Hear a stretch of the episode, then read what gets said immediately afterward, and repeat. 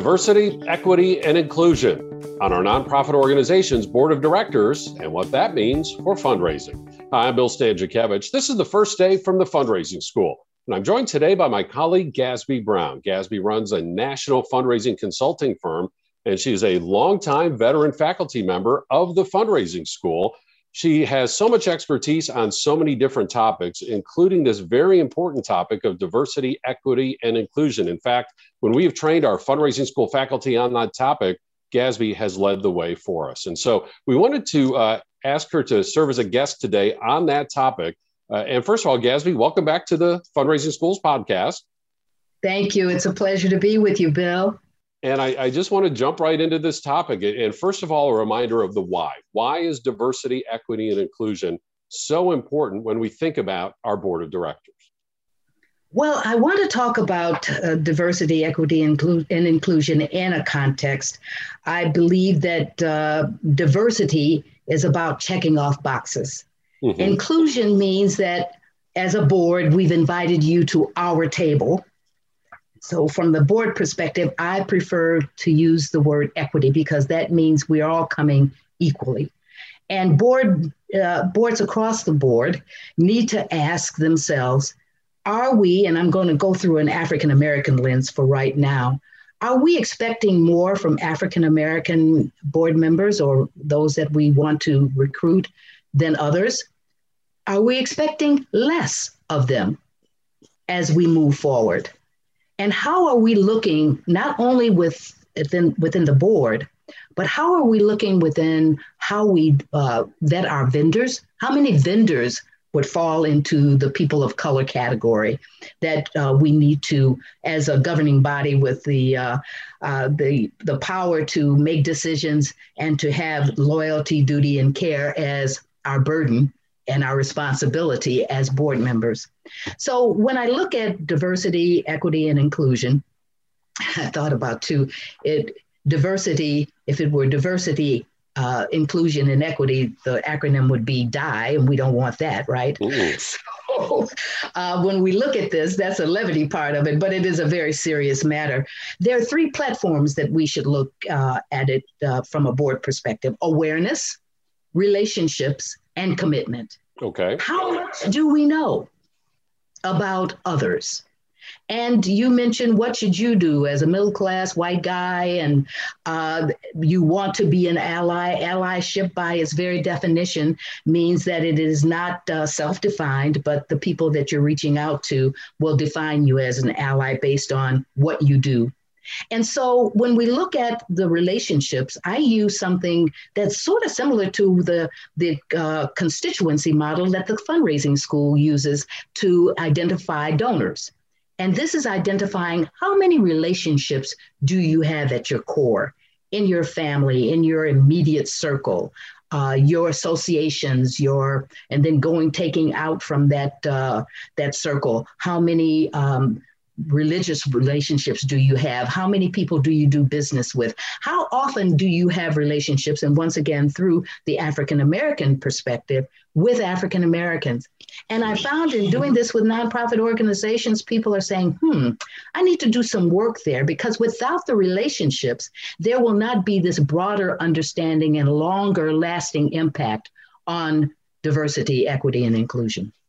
So, awareness of the topic is the first step. Are we aware of diversity, equity, and inclusion? And are we aware where we're strong and where we have gaps in our organization? What steps do we take then, Gasby, to, to move our board forward uh, in those areas of diversity, equity, and inclusion? Well, that awareness training is uh, very important. I do something called equity centered, courageous leadership because that's what it is. It is not for the, the faint hearted at all. Because when you face the awareness of the brutality, the um, unkindness, the uh, inequity, the unfairness of what all of this has meant to us that has brought us to this racial reckoning point, it's brutal, it's raw. But to be able to look at it and say that was absolutely wrong. Some people's um, reaction will be, well, that was what my ancestors did and it had nothing to do with me. No, that is not the case. It means that there is a responsibility to rectify. and to begin to make a commitment to move forward in a very, very intentional way. So, this is serious work here. And it is not, once again, for the faint hearted, it's for courageous leaders. And I do believe there are many, many courageous leaders out there that are already doing the work and that those who are pursuing the work. So, Gasby, how do we then cross those lines of distinction to, to reach out to other people groups, to reach out to other demographics, uh, whether they be people of color or other ways that we need to add more diversity to our board? Uh, what are some of the steps that boards and nonprofits can take? Well, first of all, there are partnerships that can be struck with other organizations that are uh, maybe other ones people would call them social justice organizations or civil rights organizations. You have local um, urban leagues, you have local NAACP organizations, and others that uh, can come in and begin to have talking uh, sessions, to have fireside chats that can get people together to begin the conversation first, because a trust level has to be established. And then once again, that awareness, that's that's uh, one step. And then looking at those relationships once again by being very intentional to reach out the more you know about other people, the more you will begin to respect them and understand their struggles and get to know them. This whole thing about color blindness, uh, we can't have with boards. It has to be an intentional um, look at how other people live, their culture, and what they stand for. You know, Gasby, I just want to affirm that in my own fundraising career, some of the best advice I've received is to work with those affinity groups whether they be groups that serve African Americans or Latinos or or you know any of the demographics that we're interested in, in reaching out to as a starting point, uh, as a way to say, you know, we need your voice at our table. Uh, this is not about checking a box. This is not about tokenism. This is about we still need people who care about our mission and our cause but we also know people come to try to have as much unity as we can, but also from their own diverse perspectives. And, and I just have to tell you, in my own fundraising career, it's been a wonderful joy to meet folks from those affinity groups and welcome wonderful board members to our organization. Yes, and and being able to say not just welcome to our table, but our table is incomplete without you. Right. That is so well said. That is so well said. Um, and then one thing I've noticed too is uh, if we get started, momentum can grow over time, right? That that if we add somebody from a community and then term limits happen or another board seat opens, now we have people in our family at our board table who can help us to go deeper into those communities. Have you seen that in your own career as well? Absolutely. There is a ripple effect, and the momentum does get built because there's a trust level. With boards that uh, are totally white and uh, do not have inclusion and equity, uh, there is a sense of distrust. Even some of the organizations that serve marginalized people, if the board only looks one way, it is not truly representative of the community. And so that trust factor from the board level and from the organizational level needs to take place and can take place by showing that there are voices at the table that are being heard. So, awareness of diversity, equity, and inclusion, awareness of your strengths and awareness of your gaps. Uh, being yes. willing to have some tough conversations, as Gasby mentioned. This isn't always an easy conversation, but isn't our cause worth it? Isn't our nonprofit worth it uh, to have those difficult conversations? And then identifying individuals, identifying affinity groups, and taking that first step. And hopefully, then that becomes a ripple effect uh, to become even more diverse and more inclusive and more equitable over time. And Gasby, what does this then mean for fundraising? How does this help us? I mean, again, diversity is just the right thing to do. It's just the morally correct thing to do. But in terms of practical terms, how does this help us with our fundraising? Yes, when it's looked at as the right, just the right thing to do, it becomes rather performative, and we want it to be authentic, right? So, um, leading in, we as nonprofit organizations, we lead the country actually because it is that compass that takes the, our country in the right direction. I believe that to, to my core. And so, if there's anybody that can, or any sector that can impact this diversity, equity, and inclusion, it would be the nonprofit sector.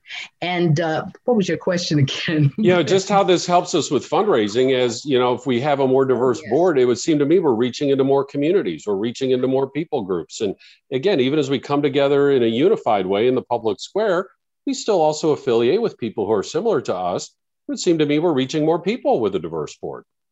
Oh, absolutely. I, I wanted to address that and, and kind of got off on the tangent, so excuse me.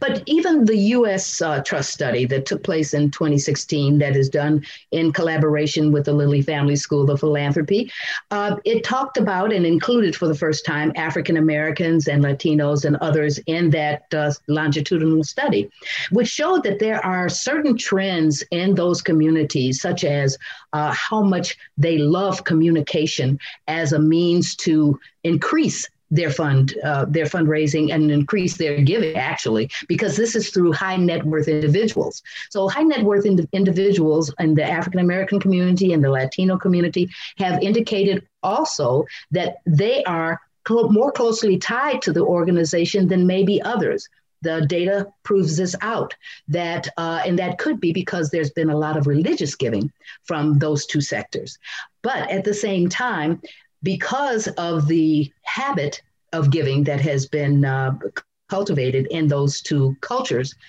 it is such an opportunity for fundraising it is a missed opportunity to not recognize that and we also know from Dr. Noah Drezner's work that people respond to appeals that recognize their demographic group.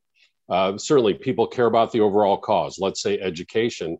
Uh, but then, if you say, you know what, we're also seeing how this helps African Americans, Latinos, Asians, First Nation, Native Indians, whatever the case might be. If the donor is from that background, Dr. Drezner's research shows that people are responsive to that, uh, that you know they identify with the cause even more strongly and feel better recognized. And again, we can diversify our donor databases by having that diversity on our boards uh, that can, you know, also, of course, emphasize equity and inclusion when we're at the board table and in between board meetings. Gasby, any last words for, of advice for fundraisers as we think about this topic?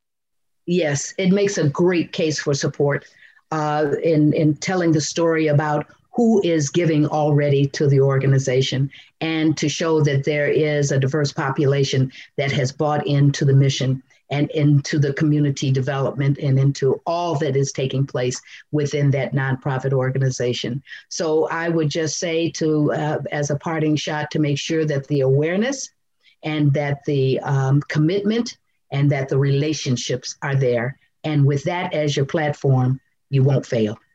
You can hear and see why Gasby Brown has been such a longtime cherished member of our faculty at the fundraising school uh, and is so successful as a national fundraising consultant across the United States. Uh, within the Lilly Family School Philanthropy, we also have the Mays Family Institute on diverse philanthropy, uh, which has research and other technical assistance as you want to take a deeper dive into this subject. And that influences our curriculum at the fundraising school. Our public courses, which are offered in person, also online, sometimes recorded, sometimes live online. And right now, you can have a crisis response scholarship reduce the cost of those courses by as much as 50%. We have custom training around this specific topic or any topic or several topics blended together for your nonprofit, your local region, perhaps your association. That custom training can come straight to you. We have these free podcasts, quarterly webinars. Uh, we often have a Fridays with the Fundraising School, once a month gather- gathering of the fundraising community. And all of this is online at our website, philanthropy.iupui.edu forward slash the fundraising school. With Gasby Brown, I'm Bill Stanczykiewicz, and now you are now more fully informed on this first day from the fundraising school.